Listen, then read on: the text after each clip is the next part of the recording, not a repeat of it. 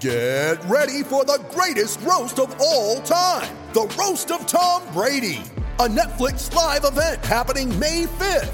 Hosted by Kevin Hart, the seven time world champion gets his cleats held to the fire by famous friends and frenemies on an unforgettable night where everything is fair game. Tune in on May 5th at 5 p.m. Pacific time for the Roast of Tom Brady, live only on Netflix. Hi, everyone. Hi, everyone. Welcome to the BT Powerhouse podcast. This is number 66, uh, a little eerie, but it is Friday, May 27th. My name is Thomas Beindit. I am, excuse me, coughing a lot today. I am the manager of BT Powerhouse and co host or host of this podcast. We have a, a great podcast today that I've been really excited about pretty much all week. they uh, the NBA draft deadline obviously was earlier this week. We got that out of the way. Um, a lot to take away from that event, good and bad for the Big Ten. I'd say overall, uh, far more good than bad. um, I'm trying to look at the the overall numbers, but you know, just just on the last couple of days of the deadline, you know, Nigel Hayes returns, Blackmon comes back, Andrew White comes back, Melo Trimble comes back, Vince Edwards, uh, Caleb Swanigan. The only the only big uh, loss was Troy Williams for Indiana, who most people had already kind of speculated probably was going. I know I had speculated a couple weeks back that he was probably going. So not the most surprising declaration, but certainly a, a notable one. And as well, uh, the other the other big thing we want to hit on today, which is always the juicy topic, is the power rankings, uh, look ahead to next season type of thing. um, you know, with with all these declarations, you know, we have a much clearer picture on how next season is going to look in the Big Ten. That will certainly be good and bad for teams but um, uh, you know, there's a lot to take away. So that you know, a lot to discuss. I guess is the, is the main point here. Um, but we're going to have two two great um, co-hosts on here from our BT Powerhouse staff. They've been on the last couple of weeks. Uh, we're going to have Gianna on um, and also uh, Ryan. Um, but it looks like uh, we have our first first co-host on here. We're waiting for for other ones. So, uh, how's it going, Gianna? Good. How are you doing? Doing well. Doing well. Excited on Friday. Um, you, know, you can't be upset. Can't be upset with the weekend coming on, especially Memorial Day weekend. Um, and as well, shout out to the vets. Obviously, appreciate everything you do. Um, don't want to forget what it's it's really about. But um, do you have any big plans for the weekend here? Uh, just hanging out with my family. Um, my family's in town for the weekend, so it'll be good to see them and just um, relax. The weather's supposed to be beautiful outside. I'm looking forward to spending the weekend outside. Yeah, yeah, definitely. That has to be the. Uh, I'm sure that a lot of people are doing the same thing, so it should be, it should be fun. Um, but we'll wait on Ryan here. Um, not sure what's going on with him, but um, so let's start jumping into some of these NBA draft decisions let's let's first talk about the guy who left. Troy Williams uh, departs Indiana. wasn't the biggest surprise, but certainly a notable loss. You know, he he's done a lot for the Hoosiers over the last couple of years. Was a big part in that Big Ten title last year. Uh, what were your thoughts on his departure? Um, I wasn't surprised just because so many people had speculated that he was leaving. I mean, I think he um, was a good, definitely a big contributor in Indiana's run in the Big Ten year um, this past year. I think looking forward to next year, they definitely will miss um, his play on the court, but it wasn't very surprising to me. yeah, I I agree. You know the the one thing about him is that you know coming into last season, a lot of people were talking about him as a lottery pick. You know, coming into his junior year he had all this athleticism, he had all this length, uh, he played quality defense, he could block shots, but he never really blossomed out of that. You know, he was he was a huge player for Indiana. There's no debating that. You know, in, at least on offense, you know, he was one of the most utilized players. But to me, his bread and butter was always in transition. It was kind of being that diverse player who can, you know, give Indiana that uh, extra boost on the wing. You know, not not a lights out three point shooter. He did get. I want I want to say he got a little better. I'm trying to look at his numbers right here. Uh, no, he actually regressed a little bit in terms of percentage, but he shot a lot more shots, which certainly implies that he improved. But you know, I, I haven't seen him projected too highly on the, the draft boards, but he'll certainly be in that conversation to end up in the field on, on draft night. So that'll be something worth watching. Maybe the Big Ten will get a, another draft pick here. But uh, Indiana, you know, switching lanes onto the other side, though, uh, talking about some of these guys who opted to come back. Uh, you know, we might as well hit on the other Indiana guy. James Blackmon announces he's coming back. Not surprising at all. It was kind of surprising that he declared, to be honest, in my opinion. Uh, what were your thoughts on his uh, return? Yeah, I'm I'm happy he came back because I was a little nervous about uh, how he would do in the draft if he went. I think he was a good player last year, but because he was an underclassman, and there were so many upperclassmen that he had on that team, Yogi Ferrell, all these guards that were able to do so much. He was definitely a contributor, but I think he um, this year will really be the year that he'll have the chance to break out since he'll um, have the chance to compete for a starting spot and definitely um, make his name and and um, succeed tremendously in Indiana. Mm-hmm. Yeah, I mean he, he he put up some big numbers. He was he uh he did a lot, you know, early in the season before he got you know got injured and and missed a lot of time, but you know, he's still a great shooter, which every NBA team wants. You know, Indiana will certainly they need a good presence in the backcourt with Yogi Ferrell departing. You know, they have a lot of options. I don't know if they have any surefire great options in the backcourt for next year, but you know, between um I'm trying to trying to think of the whole group here. Uh, you know, they have Josh Newkirk, the Pittsburgh transfer. They have De'Ron Davis coming in. Robert Johnson should be back from injury you know, with Blackmon back. There are plenty of guys to put together a pretty good lineup there. I know some a lot of people have projected Blackmon to start at point guard. We'll have to see how that shakes out.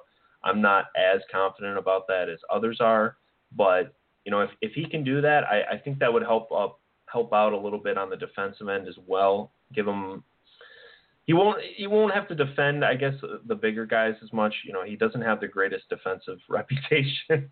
so uh but overall uh big return for Indiana. I think oh, you know, you have to think Indiana even losing Williams, they still came out well on this draft with Anunoby and Bryant coming back and now Blackmon. So talented team in Bloomington coming back. We'll hit on how we think the team overall is going to shake up a little bit later, but uh, moving on to the, the next one here, Andrew White returns for Nebraska. To me, similar situation, but um, you actually wrote about his return. Uh, what, what did you think of this one? Yeah, I'm really happy he came back um, for another year. I was honestly um, pretty sure about it um, because he graduated from Nebraska this past year, so he's coming back for his redshirt season. But I think it's really a huge return for Tim Miles. Um, obviously, they didn't have the best season in the Big Ten this year, but I think they ha- they're adding the uh, Louisville um, guard Anton Gill is coming, and they have Tai Webster. So Indiana's back, or um, sorry, Nebraska's backcourt is going to be um, pretty loaded next year, and I think they should definitely have a shot to to make some noise in the Big Ten. I'm not sure how much, but definitely um, improved from last year. Yeah, yeah, that, that's the thing about Nebraska is you know on paper their team is improving its talent level. You know, they they do lose uh, you know, they lose Benny Parker in the backcourt and they lose uh, Shields who was, you know, just a star the last couple of years. So I they're not going to replace Shields. I don't think there's any debating, but you know, they're they're getting Gillen, the Louisville transfer. They're going to have White back. Glynn Watson, who had a really, really nice freshman year. Even Jack McVeigh, McVeigh who um, shout out to him as well. Uh, he's been really nice to BT Powerhouse the last couple of years, but uh, he, you know, he he even had made a little mark as a freshman. It's going to be interesting to see how these guys fit together. You know, they have they have Jacobson up front. They have they have some options in the front court, but I I have a feeling they're going to push White down to the four, and they're going to bring Gillen to fill in either at the two or three, however he fits best. But it'll be interesting to see how he performs there. You know, he was frankly, he was the team's lights out shooter last year. Really, the only great shooter on the team. You know, Shields had his moments. Some of the other guys had their moments, but he was the only really consistent threat. So I think that'll be interesting to watch how he performs, sort of out of position, quote unquote. But we'll see. You know, maybe one of the front guys, front court guys, will step up and push White back out to the three. But moving on to our our next our next two returns here, I'm just going to group these two together just because uh, they're both from the same school. So Vince Edwards and Caleb Swanigan both returned to Purdue. You know, there I wrote an article actually early last week about how they are going to hold Purdue's entire season in their in their hands with their decisions. And you know, obviously it broke well for the Boilermaker fans. Would you make these two returns and as well. Uh, which, which one of these do you think was the most more important one? Um, I'm both. I'm happy that they both came back. I think um, both have a lot that they can still contribute. Um, I think for me, I was more happy to see Swanigan come back. I think um, Purdue is really defined um, by their their big men, by their ability to um, really charge in and get a lot of points in the paint. And Caleb Swanigan had a big role in that this year, so I'm really glad to see him return.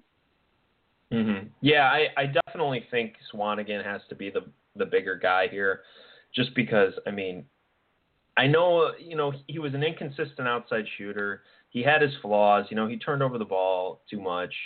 He, he there were times when he just took some plain ugly shots. You know, he would launch a three that he had no business shooting, but he was still a fantastic player as a freshman. You know, monster on the defensive boards. He was really good inside. He improved his efficiency when he got later in the year. I think if he can improve his three point shooting a little bit or just reel back some of those crazy looks, I, I think it would be a massive boost for him as a player. And I wouldn't be shocked, you know, if he's sitting right around, you know, 15 and 10 or so a game next season. I, I think he's that kind of player. As, as well, Vince Edwards, um, or I should say Vincent Edwards, the player formerly known as Vince Edwards, um, since he, I guess he changed his name in the the Purdue database or whatever you want to call it. But you know, they Purdue really needed him back. He, he did so much on the wing last year. He was a nice three point shooter, but you know, he's another guy who he does need a little refinement, does need to improve a little bit. If he can kind of increase his usage a little bit and hold close to what those numbers were last year, I think it would be a uh, a massive, massive uh, win for Purdue. And then you know you're talking about Isaac Haas, Caleb Swanigan, and Vincent Edwards all in the front court, which you're going to be hard pressed to find. Uh, you know any teams. You know I'm sure there's a couple. You know maybe Duke, maybe Kentucky or Kansas, but uh, there are not going to be many front courts that are even close to that that kind of production. And you know they have a bench as well, so big win for Purdue. I, I don't think anybody in the Big Ten came out better of the draft declaration period than Purdue. They get both of those stars back, which which was huge news for them.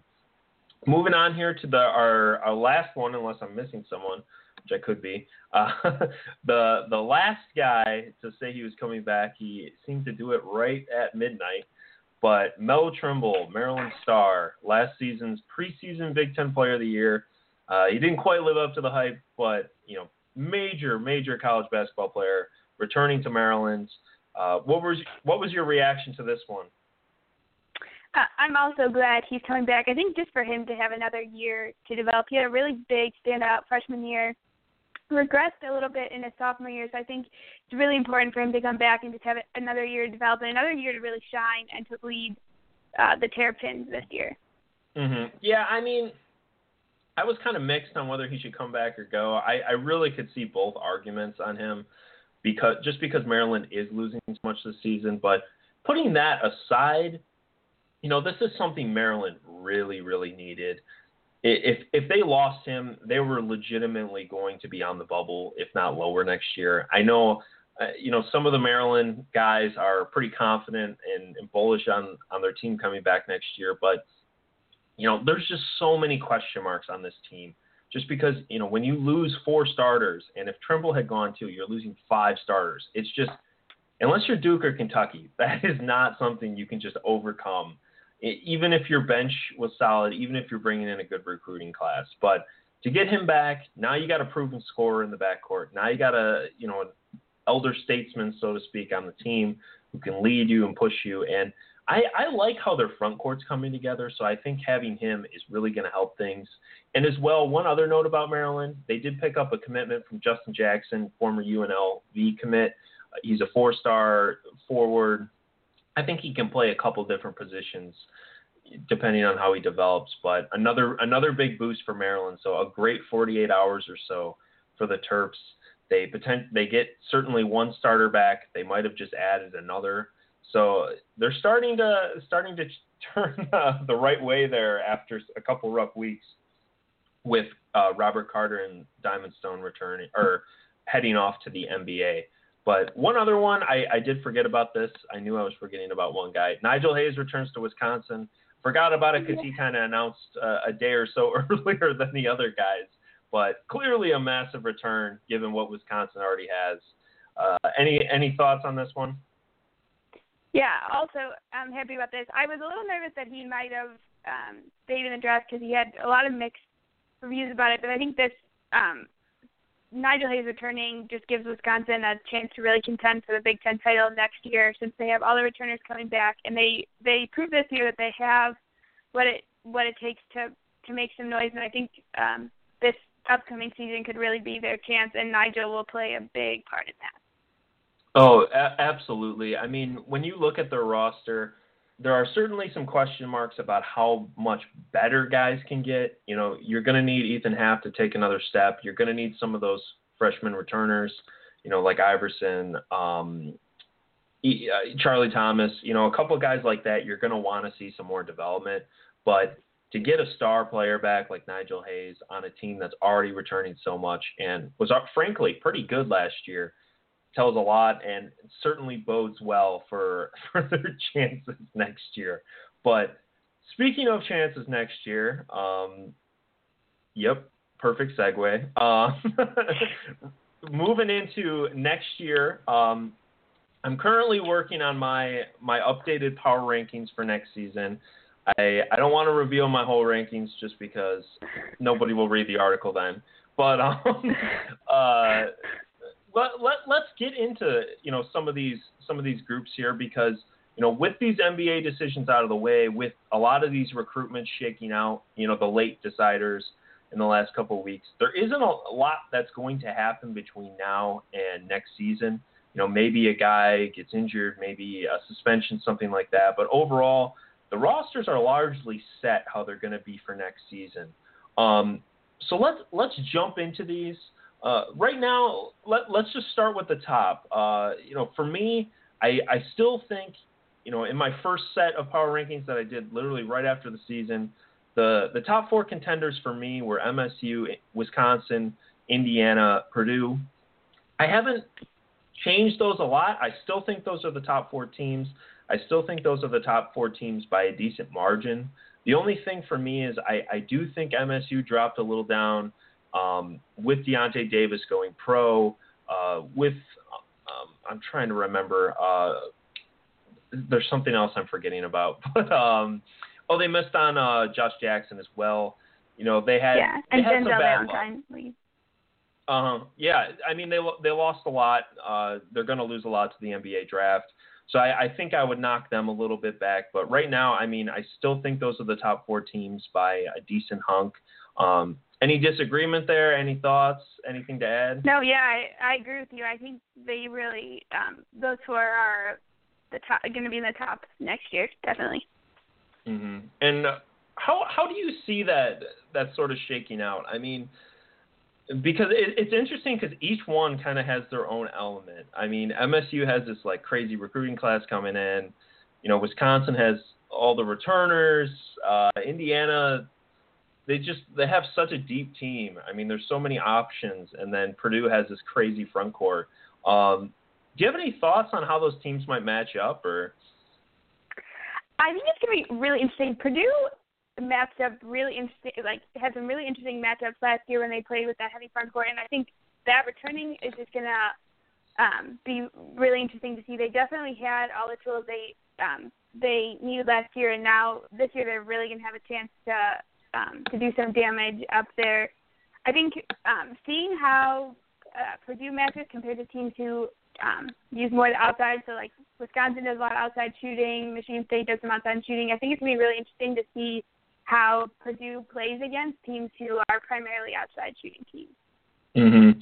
And and one of the things I'm a little interested in is because you know last year it was kind of like fire and ice anytime Indiana and Purdue would play the last couple of years because you knew Purdue was just going to pound it inside. They were going to be tough defensively, but they weren't going to be great outside the arc. You know, but Indiana on the other side was going to be great outside the arc. Um, now they might be getting a little closer. You know, I know Blackmon's back. You know, we talked about how great of a shooter he is, but at the same time, you know, they're losing Yogi Ferrell. The, they lost Troy Williams, and and really the strength of their team, at least on paper, is going to be the front court with Anunoby, Thomas Bryant. Um, do you do you see it going to be a little rougher and a little more physical up front with Indiana Purdue this year? Oh yeah, definitely. They also Indiana was at Zach Bielfeldt. I think I'm butchering his name. Um, who was a yeah, big player as well. So I think, yeah. So I think that's going to be um, a really interesting matchup. Two very physical teams, two big rivalries, and a lot of action will be taking place in that front court for sure.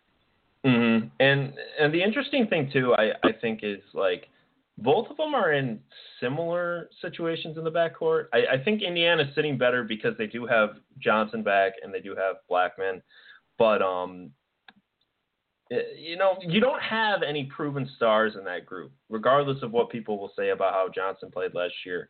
You know, Indiana does not have a proven star in the backcourt, and Purdue certainly does not. Uh, you know, they're losing Davis.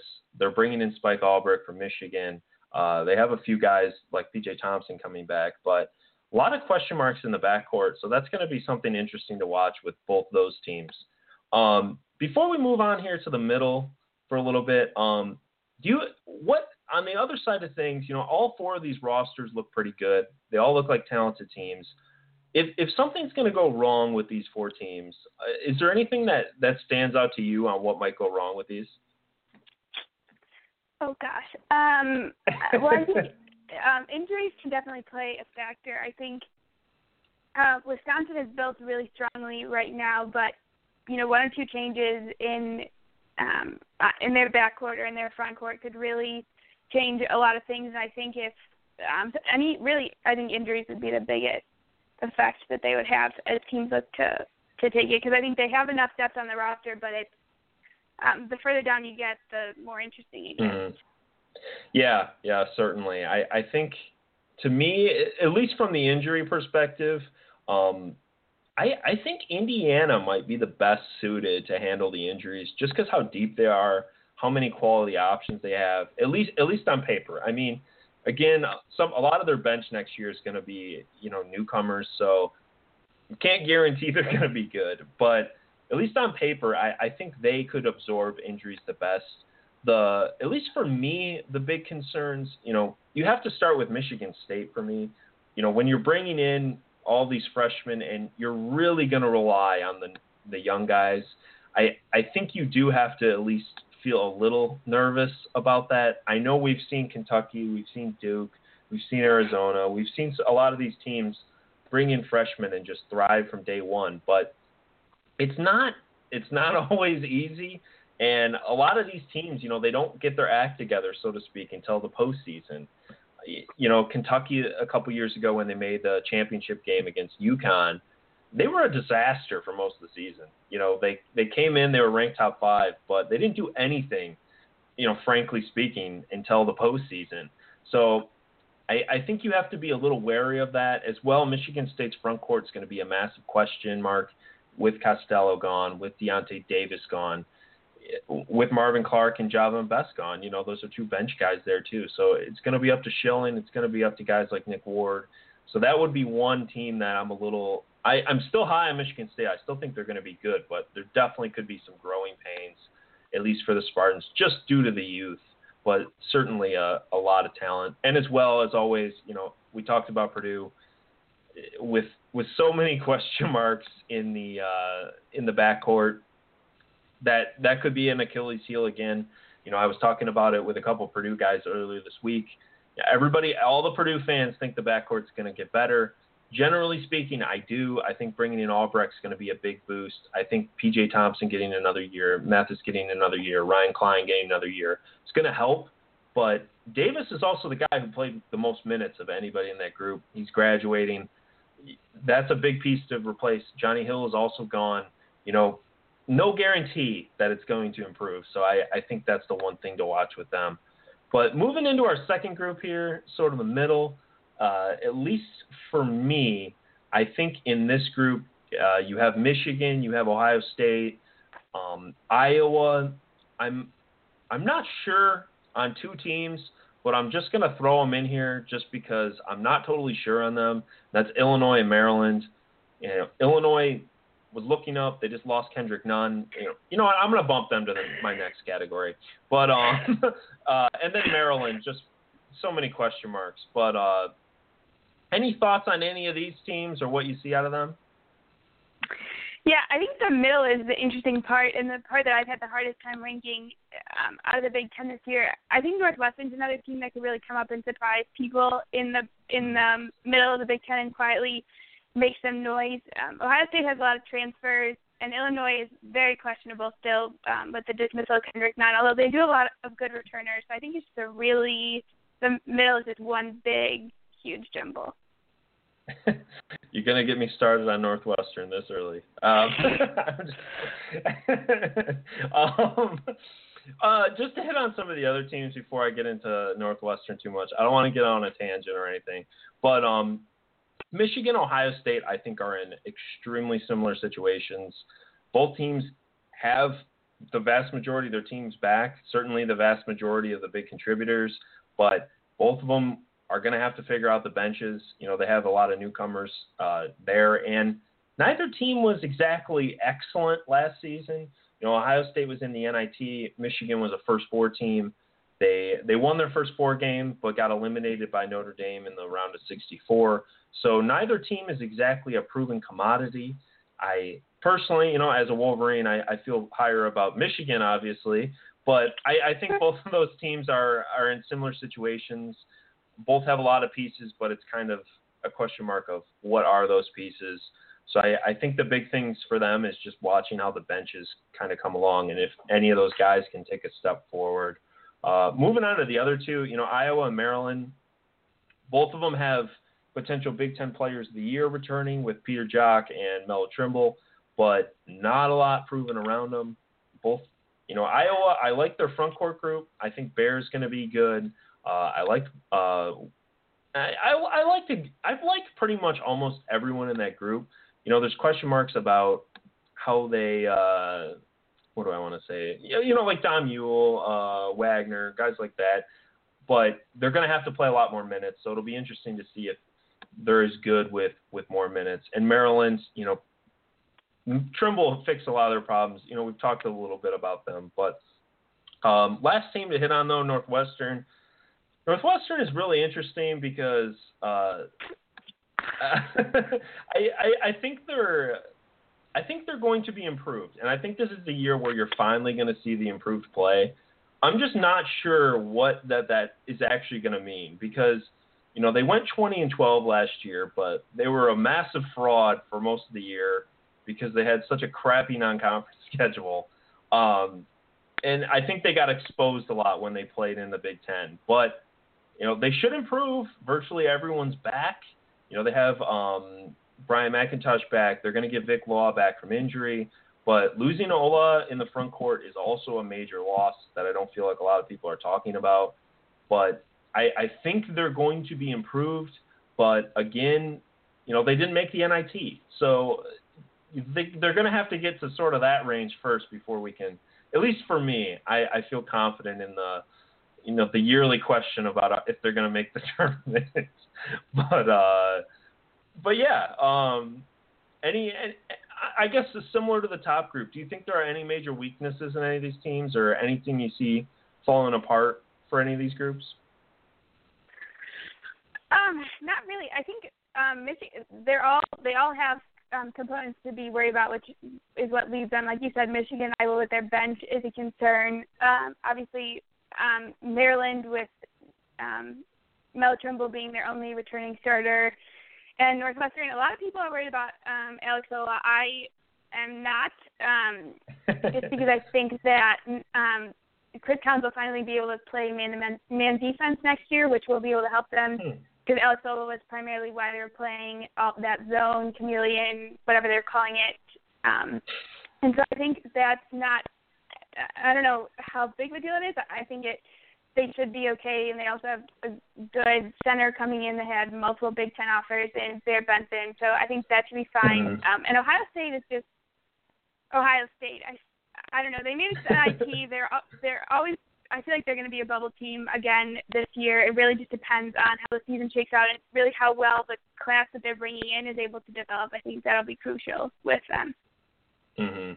Yeah, I agree, and and those are those are good points on Northwestern. I definitely it will be interesting to see how how Benson. You know, I I thought he was a solid player in high school, so it'll be interesting to see how quick he can play. They do get Pardon back as well. You know, Falzon was good as a as a freshman as well, um, and and Lumpkin as well. So there there's a lot of pieces there. I just I'm just hesitant. I guess is my only my only thing. I'm I'm just hesitant. So we'll we'll see. But um, I guess hitting on the last couple of teams here, uh, real quickly. Um, Illinois, as I mentioned, Penn State, Minnesota, um, and Nebraska, and I will save Rutgers for last. But any any thoughts on any of the this group? Um, what you kind of see out of them, what you could see as potential pitfalls? Also, good, a very interesting group that could go a lot of different ways.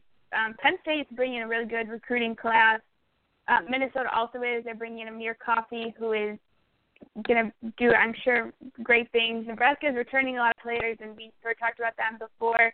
Um, I think Nebraska, the biggest thing that will really determine where they sit is ultimately the chemistry on the floor with how Tim Miles chooses to put um, the different players, where how he chooses to use Gill and um, Tai Webster and then Andrew White. I think that will be really interesting and probably determine um, kind of where they go. And Illinois is just a toss-up. Um, I mean, I feel like at this point there's just a lot of question marks all over. Um, I'm blanking on the guy's name who just got his sixth year of eligibility. Uh, Mike Thorne. Uh, yeah, Mike Thorne. That'll be a good return for them. But I I feel like they're still they showed that they could be good last year when they played in the tournament. But it'll be really interesting to see how how they shake out. Mm-hmm. Yeah, the the thing about Illinois, I guess to start with them is I I think they have the most potential out of any team in this lower group. At least, again, the, these are just sort of off my offhand rankings here. You know, obviously they're nothing official or anything, but you know they have a lot of talent. They have pieces at just about every position, but you know they've had pieces at about every position the last couple of years, and they haven't really done anything with it. And and as well, you know, losing Kendrick Nunn, you know, whether it was the right decision or not, is going to have some negative effects on the court. You know, he was a massive contributor on the wing, you know, big time scorer, uh, really good three point shooter. So to lose him is a hit. I know they have Coleman Lands coming back. I know they have Hill coming back, but you know now you got to replace another starter. Uh, you know maybe Leron Black can step in there after kind of a, a hectic field filled last season, but um, they're an interesting. You know, they have the talent, but I'm I'm just I'm very they're a team that I'm very skeptical of because I I'm I'm just I'm not sure where all of this improvement is coming from because you know they've had a lot of these guys. I know they had a lot of injuries last year. I know they had guys in and out consistently, but um having more pieces isn't always, you know, equals more success, I guess is my my analysis here. I that may sound kind of counterintuitive, but you know, you can only play five guys at a time. A lot of the teams, you know, there's a lot of research that shows a lot of the teams with the deeper benches, you know, we always talk about how, oh, you need to use your bench, but a lot of times you're playing your bench because your starter isn't good enough to play 30 minutes a game. And the thing is, is like Illinois has all these guys coming back. You know, they're adding a nice recruiting class. Um, you know, at least a, a really good point guard who I, I think could help solidify that position. But you know, having five okay guys, you know, behind uh, you know competing for uh, two or three spots isn't necessarily as good as having two really good guys and uh, one okay guy, I guess, to kind of put it simply. So I, I think it'll be interesting to see if any other other guys can step up as a star. Hill is a legitimate star. We'll see if he can kind of turn into that. Uh, you know, I said on our last podcast he needs to become more of an All Big Ten guy. I don't know if he can get there this year. We'll see, but he needs to do that, and then they need another star to step up. Certainly with Nunn gone, you know, maybe it can be Thorne. He he was really nice in his time, limited time last year, but uh, you know Coleman Lands I'm sure is the other guy who's going to get a lot of attention. But it'll be interesting to see. They're one of the more intriguing teams in the Big Ten, I think, this year. But you know they're going to need some guys to kind of separate from the separate from the pack, I guess, on the the bench group. But hitting on a couple of these other teams, you know, Penn State, you talked about the recruiting class. You know, arguably the program's best recruiting class, certainly since the recruiting rankings have been a thing, but they're going to be a very young team. They're not coming from necessarily the greatest place the last couple of years, so um, they they got a lot of room to a lot of room to grow. But uh, and the loss of Brandon Taylor is going to be a big hit. I I think they're going to be good, or at least closer to that NCAA tournament level next year. I, I think this year they're going to kind of be what they were last year, but it's going to be more exciting because you know it's a lot of young guys instead of uh, the elder statesmen, so to speak. Minnesota, another team, sort of like Illinois. Um, well, maybe not super like Illinois, but they got a lot of pieces. It's just about if they're gonna fit together at all. Um, I'm not. I'm not super optimistic on Minnesota. Um, they've been going through a lot of crazy stuff off the court the last couple of months, but they do have Jordan Murphy. He was one of the best freshmen in the Big Ten last year, and uh, Nate Mason as well. So at, at, least you got a couple guys to work around there, and we'll kind of see who can develop around them. But at least they do have two two nice pieces coming back this year instead of just one last year. Nebraska, you talked about, you know, a lot of a lot of pieces there, but not necessarily the most proven. So an interesting group. Um, who I, guess to to kind of spin off of that, out of this group, who who do you think has the most potential? I guess out of the, the these four teams, Illinois, Nebraska, Minnesota, and Penn State, who do you think has the potential most potential out of these four teams? Like if I had to, you know, you had to wager on one of these four teams to make the NCAA tournament, who would you who would you bet on? Oh gosh, um, uh, I I think it would be between um, Nebraska and Illinois, and I think I'm going to go with Nebraska, um, mm-hmm. just because I think um, they have a lot of depth, and the addition of Michael Lewis is really going to help them um, make that transition. And I and I feel like um, Tim Miles just um, has the coaching that he needs. My concern with Illinois is really what you said is just developing. They have a lot of good individual players, but it's developing them as a team, and I'm I just I'm very nervous about that going into next year. Mhm. Yeah, I mean, I I'm kind of mixed. Uh, I'd say I, I I think Illinois is probably the de facto choice, but I'm not necessarily super high on the Illini making it. So um, yeah, yeah, I might go Nebraska as well. You know, with Shields, with Gill, I think that's a great two, you know, one-two punch. And then you got you got a good point guard in Watson. Um, it'll be interesting to see kind of what goes around those guys. um, you know, they have Jacobson. You know, I mentioned maybe Andrew White moving to the four next year, at least more consistently, I should say. So that'll be something to watch. But you know, they have they have guys with star potential uh, at least three of them. And you know, if if you have a backcourt like that, you certainly are going to be in a lot of games. So, and and as well, you know, they have a really good home court advantage. So I I think I would probably go with Nebraska as well. But I will say I I haven't looked at any odds, but I'm, I'd be willing to bet Illinois probably has the best odds of that group right now. But I I will go with with Nebraska. Um, but let's let's hit on the final the final um, team here. I separated them uh, purposefully because I genuinely do think they're going to be in their own category this year again, and that is Rutgers. Um, what I guess to be optimistic here, you know, I I left them for last, which is already kind of a downer. But um, how how good can Rutgers be? I guess uh, what can they do if, if everything goes right? What do you kind of see out of them this year? Um, well, I think their record will probably be at least a little bit better than next year. Um, bringing in their new head coach, Steve, uh, Steve I'm not sure how to pronounce his last name, mm-hmm. but I think he'll be a really great um, asset. They did show in some games last year that they were able to compete with a lot of Big Ten. They took Illinois to triple overtime, I believe. Um, mm-hmm.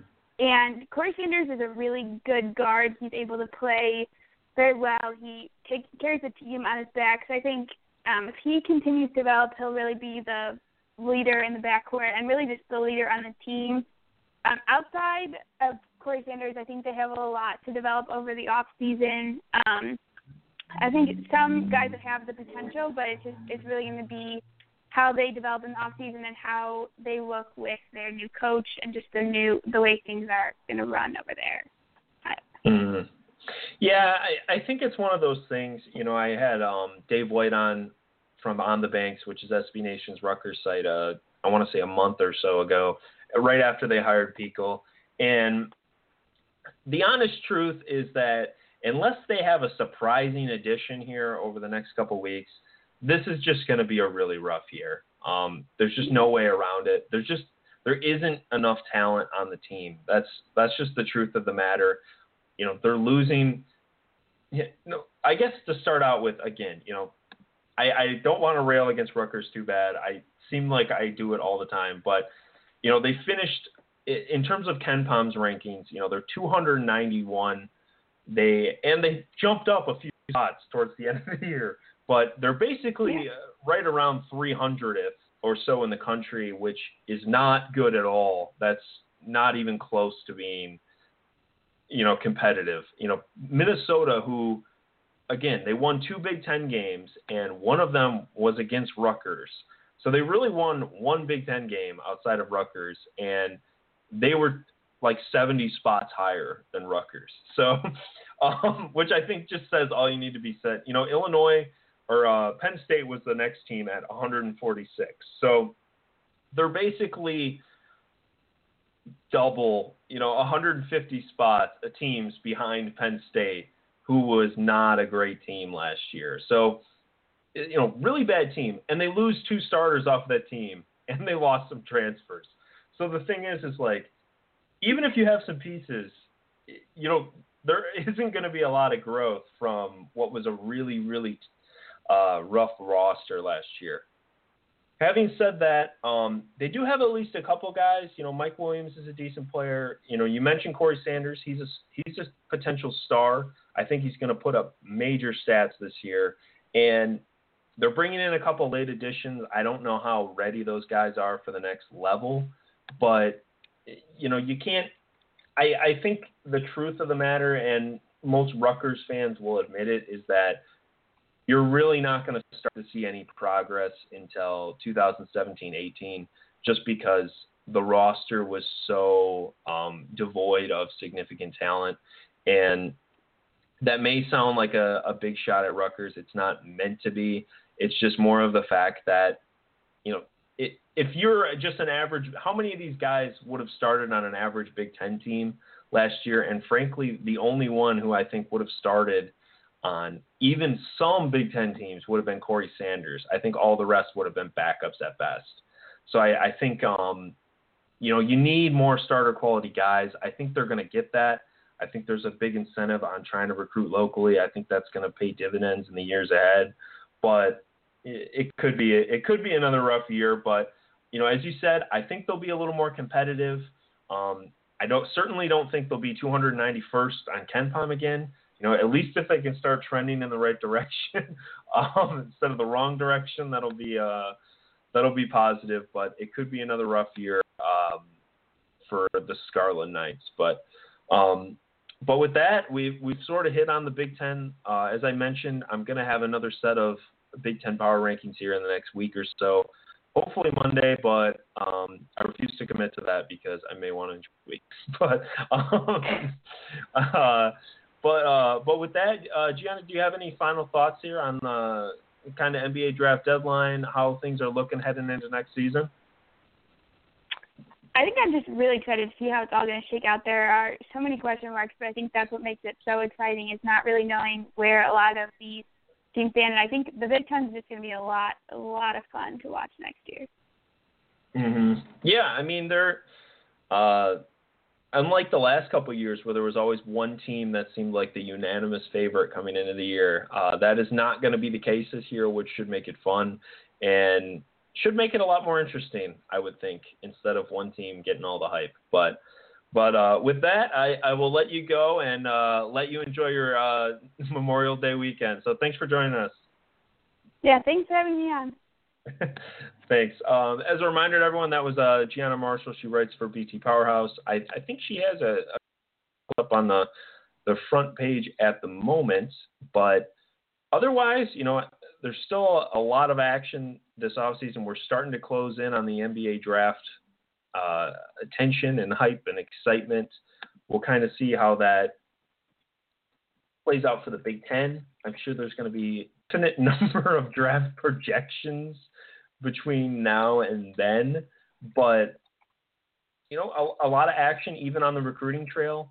You know, Maryland got a commit. You know, the 2017 recruiting started to heat up. So definitely continue to check out BT Powerhouse, and we'll have the, those power rankings up next week for everyone to check out as well. But um, again, enjoy your Memorial Day weekends for the vets out there. Thanks. We appreciate your service. And um, definitely, you know, go have a, a couple rounds or a couple hot dogs or cheeseburgers or whatever you want. it should be a, a great weekend. But thanks again, and we'll see you all next time.